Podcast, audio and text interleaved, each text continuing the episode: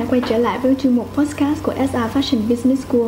Vị khách mời của chương trình ngày hôm nay là anh Vĩ Cẩm, một chuyên gia trong lĩnh vực Fashion Digital Marketing, hiện tại đang làm việc tại thương hiệu Onitsuka Tiger. Xin chào anh Vĩ Cẩm. Xin chào Mỹ và khán giả từ SR Fashion Business School. Trở về hai thập kỷ trước đây, mục tiêu lớn nhất của thương hiệu là được xuất hiện trên tạp chí thời trang.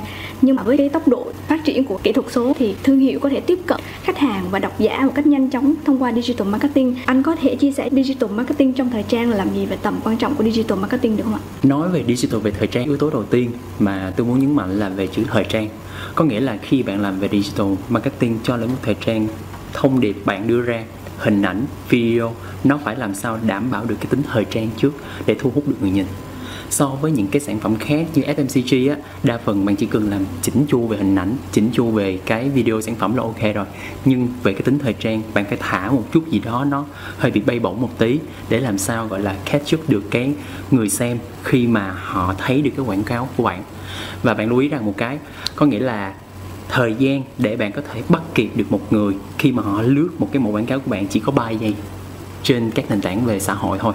Nên năm ra hình ảnh của bạn phải làm sao nó thể hiện được thiết kế nè màu sắc nè và cái phong cách của cái bộ sưu tập thời trang mà bạn muốn đưa đến công chúng. Cái thứ hai là khi mà làm về digital cho lĩnh vực fashion đó mình cũng phải lựa chọn những cái kênh quảng cáo một cách khôn ngoan. Ừ. bởi vì trên à, thị trường hiện tại có rất là nhiều nền tảng quảng cáo khác nhau. Nó có nhiều định dạng quảng cáo. Ví dụ giống như là thông qua Google mình sẽ có gọi là search engine marketing hoặc là những cái gọi là search engine optimization là SEO cũng là một cái dạng tìm kiếm từ khóa trên Google. Với Facebook thì nó sẽ gọi là có những cái bài post về social thể hiện được hình ảnh của sản phẩm. À, với YouTube nó sẽ là quảng bá về những cái định dạng về video để giới thiệu về thông điệp về sản phẩm của một thương hiệu. Thì đối với fashion á mình sẽ thường chú trọng vào những cái kênh mà thể hiện được hình ảnh và video bởi vì nó sẽ mang lại cái trải nghiệm tốt nhất cho người dùng. Nói như thế không có nghĩa là những cái kênh về à, như SEO, SEM chỉ là những cái biểu mẫu quảng cáo nó không hiệu quả. Nó vẫn hiệu quả trong trường hợp mình vận dụng nó vào một cái trường hợp khác. Ví dụ khách hàng đã biết đến thương hiệu của bạn rồi thì bạn hoàn toàn có thể sử dụng những kênh này để retargeting, remarketing lại những khách hàng này. Tiếp thị lại họ một lần nữa để có thể mua hàng của bạn. Ở lần kế tiếp công việc hàng ngày của một fashion digital marketer là gì ạ? Nói về công việc một ngày mà của một bạn digital marketing cần phải làm không chỉ là đối với cái lĩnh vực về fashion đâu. À, thì nó sẽ chia ra có hai trường phái khác nhau. Trường phái đầu tiên á là các bạn freelancer hoặc là các bạn digital làm trong những công ty về agency. Thì thường sẽ có một cái flow nó cố định và cái này nó sẽ diễn diễn ra trong vòng khoảng một tuần chứ mình sẽ không tính theo ngày. Ví dụ à, cái flow đó sẽ gồm có khoảng là ba step và nó tạo thành một cái vòng lặp. Đầu tiên là các bạn mỗi ngày vô các bạn phải check cái quảng cáo để optimize nó, là tối ưu về cái quảng cáo. Khi mà tối ưu xong thì tiếp tục bạn sẽ là report để phân tích những cái chỉ số đó, xem là cái chiến dịch của bạn đang chạy nó tốt hơn hay là nó tệ hơn so với những cái chiến dịch đã chạy trước đó. Rồi, khi mà bạn đã report xong, bạn có một số cái insight tại sao nó tốt hơn rồi và tại sao nó không tốt bằng. Lý do nào? Và bạn đã hệ thống được tất cả những cái đó. Bạn sẽ tiến hành sử dụng những cái dữ liệu này để làm cho một cái kế hoạch gọi là người ta gọi là planning tiếp theo. Thì cứ một cái vòng lặp như vậy nó cứ lặp đi lặp lại là cái công việc thường xuyên của một bạn digital marketing làm freelancer hoặc làm cho một đơn vị agency mà bạn phải làm. Nhưng mà đối với cái lĩnh vực làm ở khía cạnh là brand hay là client á, thì nó sẽ khác đi. Các bạn vẫn sẽ handle một cái vòng lặp như các bạn làm agency nhưng mà nó sẽ thêm vô một số cái step khác là các bạn cần phải là có thêm thời gian để đầu tư phát triển những cái tính năng của cái kênh. Ví dụ như Facebook, hiện tại thì đa phần nếu mà mình không, mình chưa có website đi, thì mình muốn quảng bá những cái sản phẩm của mình, chủ yếu là chỉ có thể thực hiện được thông qua bài post hoặc một cái video. Nhưng mà sau này khi mà một doanh nghiệp của bạn phát triển lên, thì bạn sẽ có một cái website. Mình phải ứng dụng, tận dụng những cái lợi thế từ website để mình tạo ra những cái mẫu quảng cáo nó phù hợp hơn và nó tăng cái trải nghiệm cho khách hàng tốt hơn ví dụ như là một cái dạng collection app à, nó sẽ kết hợp giữa cái video của bạn thể hiện được toàn bộ những cái chuyển động à, mà những cái người mẫu họ đang bận những cái bộ sưu tập mới nhất. Và phía dưới nó sẽ thể hiện từng cái item fashion đó để cho khách hàng họ xem xong cái video họ cảm thấy họ muốn lựa chọn cái này là hoàn toàn họ có thể mua ngay cái sản phẩm họ mà họ cần. Là mình phát triển về tính năng dựa trên các kênh có sẵn. Ngoài ra à, dựa trên cái tình hình mà gọi là cạnh tranh uh, của thị trường online ở Việt Nam thì đặc biệt là đối với cái lĩnh vực fashion luôn nhà nhà đều mở cái thương hiệu về thời trang. Họ chỉ cần nhập hàng từ những cái nguồn như là Quảng Châu Trung Quốc hoặc thậm chí là họ liên hệ với một cái đơn vị sản xuất tại Việt Nam. Họ sử dụng những thiết kế của họ là họ có thể tạo dựng một cái brand local rồi ngoài cái việc mà đề cập về những cái việc mà một bạn digital marketing cần phải phát triển những cái tính năng à, mới dựa trên cái kênh có sẵn thì các bạn cần phải phát triển thêm những cái nền tảng mới. Ví dụ hiện tại thị trường đang đón những cái trào lưu về tiktok rất là nhiều thì liệu rằng các sản phẩm của bạn à, có phù hợp với lại cái nền tảng này hay không? Để xác định được nó có phù hợp hay không bạn cần phải xác định lại một lần nữa khách hàng mục tiêu của bạn là ai họ đang sử dụng những cái nền tảng gì và họ đang ở đâu thì bạn mới có thể xác định rõ được cái kênh mới mà bạn cần phải triển khai là kênh nào.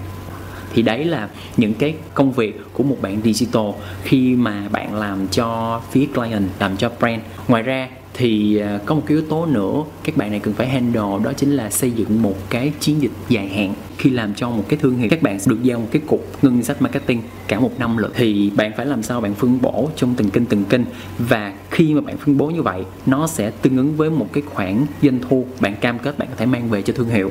Thì dựa trên đó cái việc mà bạn đầu tư dựa trên những cái kênh mà nó đã phát triển rồi bạn thu được một cái khoản cố định à, về doanh thu để đáp ứng được cái nhu cầu KPI của bạn cần phải handle thì bạn cần phải trích ra một cái khoản uh, ngân sách để bạn test trên những cái nền tảng mới để xem là mình có tiếp cận được cái khách hàng mới hay không một cái tố chất cần có những kỹ năng và kiến thức nào để các bạn có thể trở thành một digital marketer giỏi ạ? Về tố chất đối với tôi thì tôi nghĩ là các bạn cần phải kiên định trước cái đã. Bởi vì cái này nó đòi hỏi các bạn cần có một cái thời gian gọi là mưa dầm thấm lâu.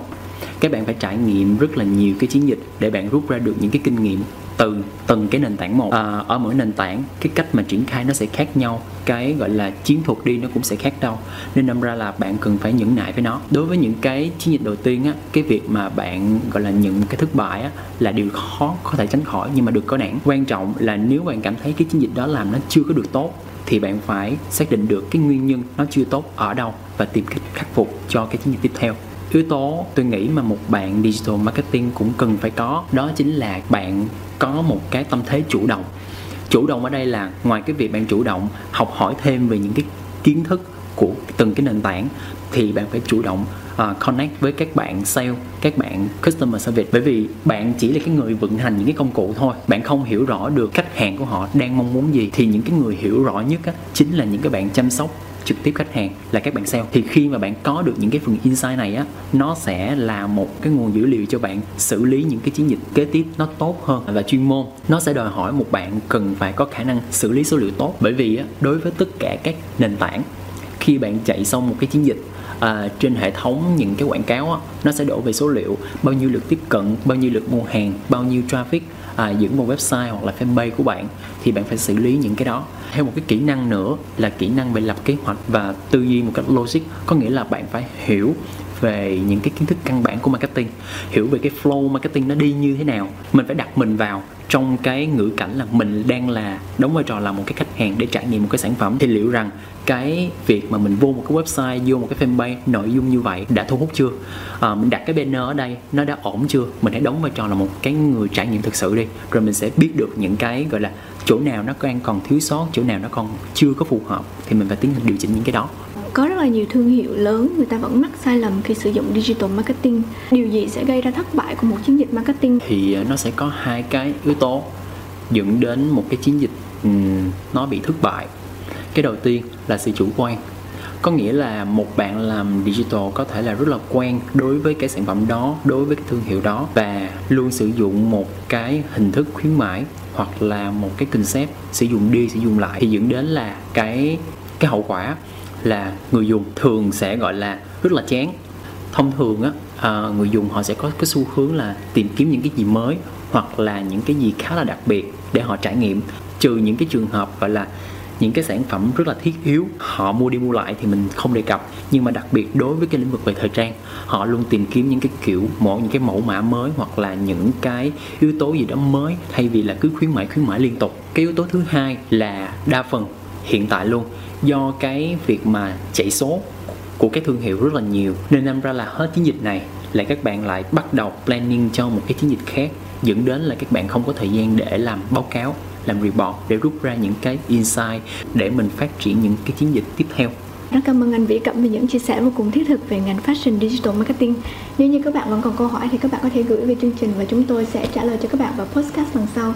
Đừng quên subscribe kênh youtube của SA Fashion Business School để nghe những thông tin khác từ các chuyên gia. Xin chào và hẹn gặp lại.